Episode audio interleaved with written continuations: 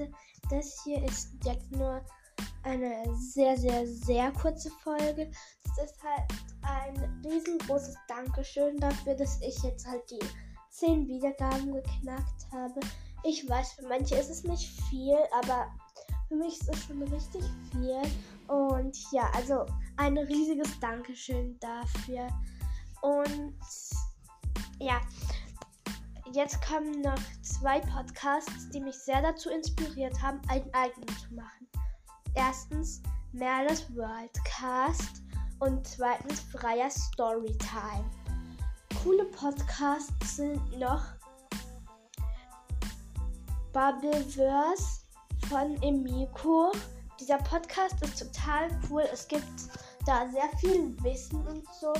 Und noch Magic Library. Das geht dort um Bücher und ich bin ein riesen Bücherfan. Und dann noch Last. Als letztes kommt dann noch der Harry Potter Potterhead Podcast. Das ist total cool. Und ja. Ciao, Kakao.